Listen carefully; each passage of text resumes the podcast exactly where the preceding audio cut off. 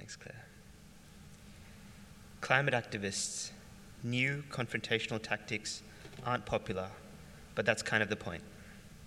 You're not supposed to like it when protesters throw soup on a Van Gogh. An article by Kate Yoder. 2022 may be remembered as the year that climate protests got weird. Activists prowled cities in the dead of the night, using lentils to, deflate tires of thousands of SUVs. They glued themselves to airport runways. They also glued themselves to priceless artwork in museums, dumped flour on a sports car painted by Andy Warhol, and infam- infamously launched a can of Heinz tomato soup at the glass protecting Vincent van Gogh's sunflowers. Frustrated with the sluggish pace of climate action, protesters turned to disruptive tactics, risking arrest and widespread disapproval. Activists made people late for work, they delayed flights, they were accused of vandalism. Their actions weren't popular, but they anticipated that. We're going to be noisy. We're going to be disruptive. We're going to be unignorable. We're going to be a pain in the ass until you listen to us, said Emma Brown, a spokesperson for Just Stop Oil, the coalition behind the museum protests, who recently told this to PBS NewsHour. The group hopes to persuade the UK government to put a stop to all new fossil fuel projects. When a pair of activists with Just Stop Oil tossed tomato soup at the Van Gogh painting in London's National Gallery in October, it sparked a widespread debate about the effectiveness of such tactics. In a survey of more than 2,000 Americans conducted within a month of the protest, 46% said that disruptive, nonviolent actions, including shutting down morning commuter traffic and damaging pieces of art, decreased their support for efforts to address climate change. Only 13% said such actions increased their support. The thing is, the public rarely approves of disruptive protests, unless they happened sometime in the past. Suffragettes actually slashed paintings, permanently damaging them, and even then were remembered as heroes. Even peaceful marches, as they unfold, are sometimes seen as unhelpful. After Martin Luther King Jr. delivered the iconic I Have a Dream speech following the 1963 March on Washington, three quarters of Americans said that they thought mass demonstrations harmed the cause. The following year, President Lyndon B. Johnson signed the Civil Rights Act into law. Now, that doesn't mean that throwing soup at famous paintings will bring down greenhouse gas emissions, but it does suggest that the public has a poor track record of guessing what makes social movements successful. Experts say that disruptive demonstrations play an important role in gathering attention for a cause and making tamer protests appear more acceptable by comparison. Confrontational protests, violent or not, are all part of a successful social movement, said Oscar Berglund, who, who researches climate activism and civil disobedience at the University of Bristol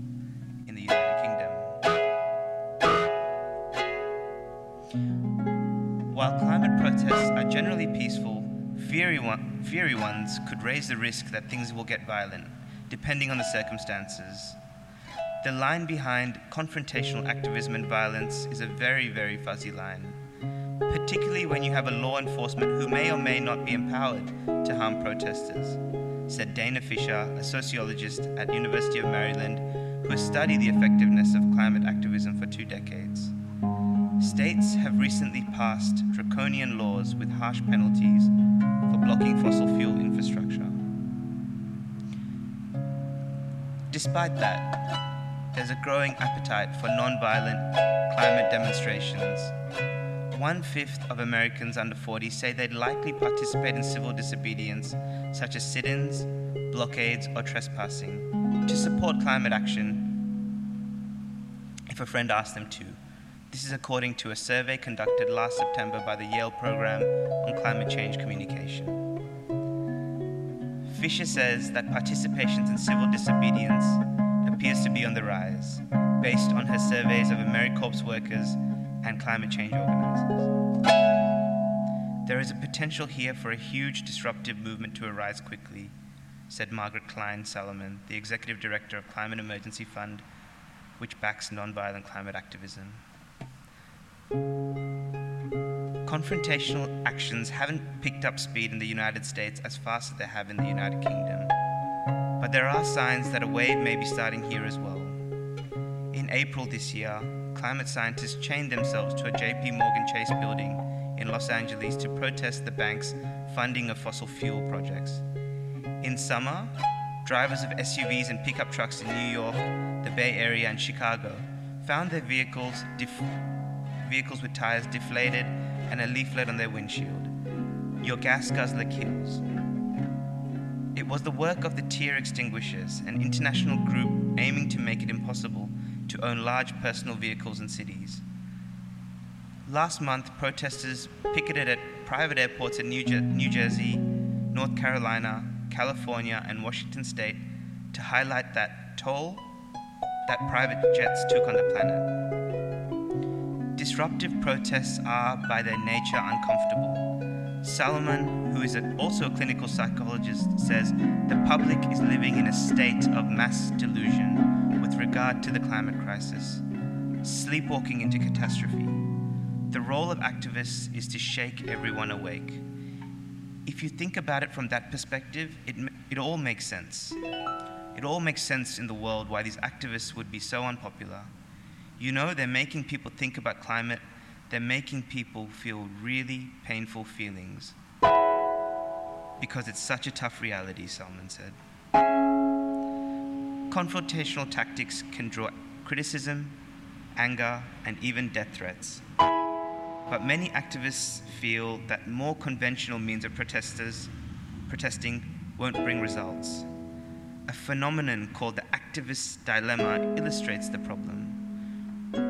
Protesters often have to choose between moderate actions that are easily ignored or more extreme actions that might alienate the public. It isn't fun. I hate disruptive people, disrupting people's lives, and it's upsetting that it's come to this but it has come to this, an, anon- an anonymous tyre extinguisher activist told Vice earlier this year. We feel that nothing else will work. We don't have any more time for letters or marches or waiting for more elections. We've had those strategies for 30 years and they're not working. It's time to shake things up. Phoebe Plummer, one of the soup throwers with Just Stop Oil, admitted the action was, in their own words, slightly ridiculous but argued that the absurdity of the protest was what got, con- got the conversation on climate action going. In the months preceding the Sunflowers incident, Just Stop Oil had attacked a more logical target oil terminals.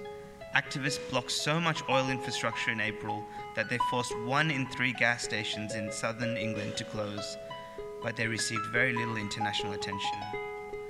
Disruptive protests play a role in setting the agenda by opening up space for issues that otherwise might not get discussed. Take Insulate Britain, a group that began blocking roads in the United Kingdom last September, demanding that the government retrofit all UK homes to make them more energy efficient. The group was widely unpopular, they, with only 16% of people surveyed viewing them favor- favorably one month later. But in the month after the protest began, the number of times that print newspapers in the United Kingdom mentioned insulation had doubled, not including reference to insulate, part of the group's name. By June this year, the group had risen on the policy agenda, with former Minister Boris Johnson drawing up plans to insulate thousands of homes before winter struck. At the time, one official suggested that the policy could be called, wait for it, Insulate Britain. It's hard to draw a straight line from protest to policy change, but experts say disruptive demonstrations may be more helpful than many people believe. The fact that it's unpopular doesn't mean that it's effective, ineffective, Berglund said, referring to insulate. Ultimately, even if people dislike what protesters do, it doesn't automatically turn them against those the cause that those protests are fighting for. Of course, such protesters are not great for building broad movements. They're probably not going to change the minds of minority Americans who oppose climate politics. These activists and groups that are organizing these kinds of activism are acutely aware that they're not speaking to these people. Fisher said they're trying to mobilize people who are already sympathetic. Polarizing the public has the effect of forcing people to take a stance on something they may, may not otherwise think about. And by some measure, the strategy might already be working. Fisher said the soup incident was through the roof effective by many of the short term goals activists use to judge effectiveness, such as media coverage, even if it's unclear what the effect of the action will have in the long run. According to Just Stop Oil organizers, the attention grabbing protests made it easier to recruit new people. In the past, civil disobedience was seen by climate organizers as a bad tool. But there's no question that the young generation of climate activists absolutely include that as one of their tools now.